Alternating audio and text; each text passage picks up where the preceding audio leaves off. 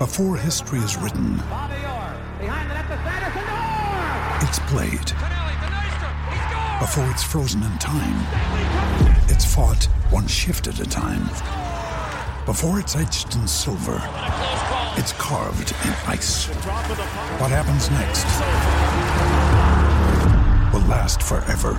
The Stanley Cup Final on ABC and ESPN Plus begins Saturday. The world's most exciting podcast, home of borders, language, culture. And here he is, New York Times best-selling author and National Radio Hall of Fame inductee, Michael Savage. I'm Michael Savage, host of the Savage Nation podcast, home of borders, language, and culture. Hear my new podcast each week as I speak with top guests from around the world. Right now, we have over 700 shows in our library featuring interviews with world leaders, scientists, faith teachers, and more, including President Donald Trump, Prime Minister of Israel Ehud Barak, Edward Teller, the father of the hydrogen bomb, Jerry Falwell, and so much more conversations and commentary you cannot find anywhere else. Other guests have included Samuel Cohen, the father of the neutron bomb, Breitbart's Alex Marlow, the great author Peter Schweitzer, Colonel Douglas McGregor. Be here or be nowhere. The Savage Nation Podcast. Catch the Michael Savage Podcast on all podcast platforms every Tuesday and every Friday. El fútbol también tiene cultura. En Inglaterra hay un equipo que nunca camina solo.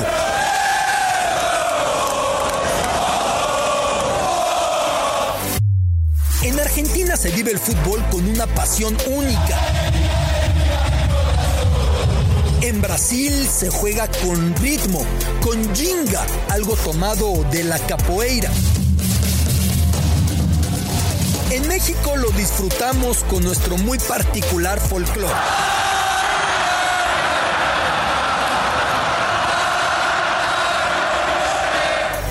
El fútbol es mucho más que un deporte y aquí te darás cuenta por qué. Biblioteca Footbox con Alberto Lati, un podcast exclusivo de Footbox. Biblioteca Footbox, soy su amigo Alberto Lati. Siempre he pensado que los números, por tremendos que sean, no tienen alma. Es curioso cuando se usa la expresión convertirse en estadística. Un número, una gráfica, una cantidad.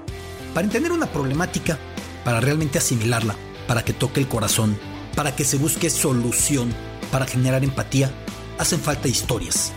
Las historias de las personas. Y cuando digo historias, yo no digo mentir, yo digo simplemente narrar, relatar lo que sucede en la realidad. Y acaso a través de lo que atraviesa una persona, terminará por entender, multiplicando exponencialmente, lo que atraviesan millones. Si yo le digo, hoy en el planeta hay 84 millones de personas refugiadas y desplazadas, es un número tremendo. Por sí mismo representarían los refugiados y desplazados la nación 18, 19 en términos de población.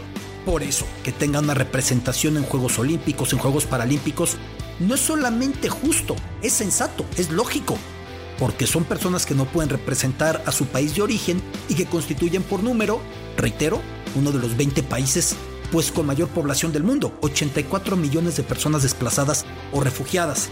Pero para entender el tema, hace falta tener las historias y después de una historia, y cuando estemos estremecidos, multiplicarla para tratar de imaginar lo que representaría tenerla 84 millones de veces.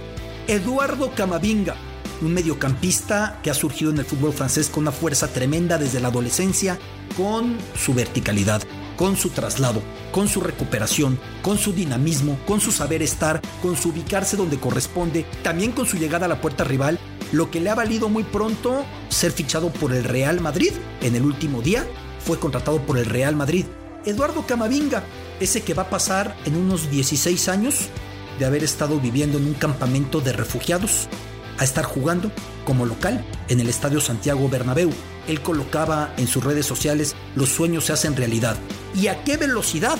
Porque tengo claro que no hay mayor detonante de sueños hoy por hoy en el planeta que el fútbol, que el deporte. Qué rápido sucede todo. ¿Dónde nació Eduardo Camavinga y por qué? El nuevo futbolista del Real Madrid nació en un campamento de refugiados en Angola. Primero explico qué es un campamento de refugiados.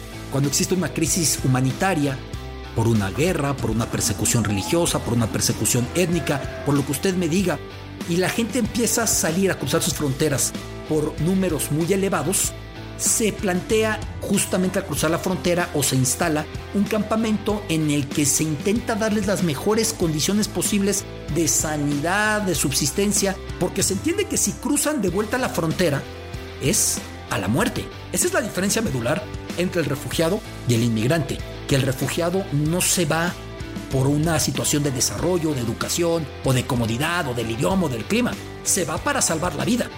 El migrante no necesariamente se va buscando salvar la vida, aunque el refugiado a su vez es migrante, pero el migrante no es refugiado, son cosas diferentes.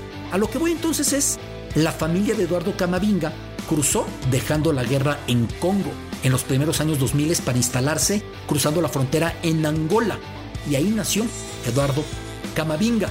Al paso del tiempo, pudieron trasladarse a Francia, ahí recibieron el estatus de refugiados, demostrando que evidentemente que confirmadamente dejaron su país Congo a causa de la guerra y entonces en Francia se desarrollaron, terminaron por tener la nacionalidad y ahora ahí ha tenido toda su vida el nuevo mediocampista del Real Madrid. Pero le cuento algo, el punto al que cruzaron es un punto de por sí convulso, donde estaba en Angola este campamento de refugiados.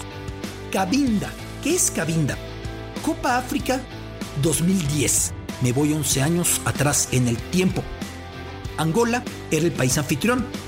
Su gobierno, su clase política decide poner partidos en Cabinda para mostrar al mundo que ahí no pasaba nada, porque Cabinda tiene afanes separatistas. Reitero, Cabinda está separado completamente del territorio de Angola. Es un enclave, es decir, está rodeado por completo por territorio de otros países no por Angola.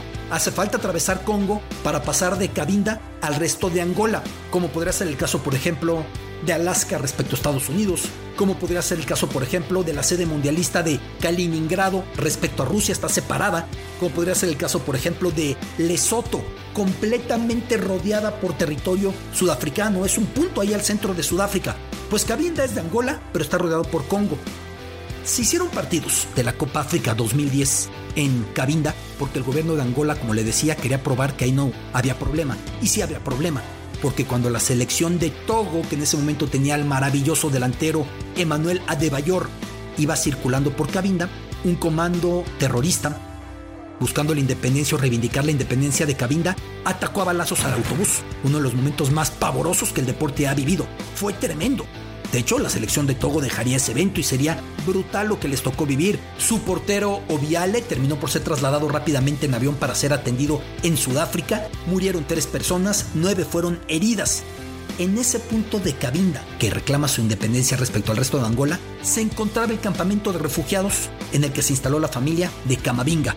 Terminaron por irse a Francia. Ahora, el caso de Camavinga es muy parecido al de otra joven sensación del fútbol europeo, ya ganador de la Champions en rol medular. Ahora juega para Canadá, pero quizá usted sepa que Alfonso Davis, el soberbio lateral del Bayern Múnich, nació en un campamento de refugiados de Ghana, su familia habiendo huido de Liberia, donde había una muy cruel guerra. El papá de Alfonso Davis decía que tenía dos alternativas, vivir con pistola o incluso dar a las eh, milicias, a los grupos paramilitares, balas como el, el precio para que no lo tocaran. A eso tenían que pagar municiones para no ser tocados. Él dijo, yo no quiero esa vida para mis hijos y se fue para el campamento de refugiados en Ghana hasta que se asentaron en Canadá. Ahí está el caso entonces de Camavinga, ahí está el caso entonces también de Alfonso Davis. Y como estos casos, hay tantísimos más, debo decirle. Por ejemplo, Granit Xhaka, el mediocampista suizo, su familia huyó de Kosovo por la guerra, eran perseguidos por ser albano-kosovares. Steve Mandanda, campeón del mundo con Francia en el Mundial del 2018, eh, era portero suplente. Su familia tuvo que huir de lo que entonces era Zaire, también Congo, para instalarse en Francia como refugiados.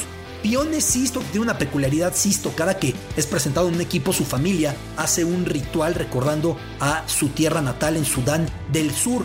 Pione Sisto cuando hizo un gol muy importante para la selección danesa dijo, hoy anoté para Dinamarca el gol definitivo, alguna vez fui refugiado. Son historias que nos permiten tener esa aproximación a lo que representa el riesgo de dejarlo todo. Yo voy a repetir siempre, ¿Qué tiene que pasar en la vida de una persona para atravesar caminando montes, desiertos, exponerse a los peores riesgos del mundo en todo sentido, sostener un bebé, meterse al mar Mediterráneo agarrados de una madera casi podrida, buscando a ver si los lleva hasta las costas europeas. ¿Qué tiene que pasar? Que lo que dejaron detrás era mucho más peligroso. De ninguna manera era opcional. Tuvieron que irse. Y es lo que la familia de Camavinga, el nuevo futbolista del Real Madrid, tuvo que experimentar. Por eso comencé el podcast de este día explicando, los números pueden ser poderosos, pero no tienen alma.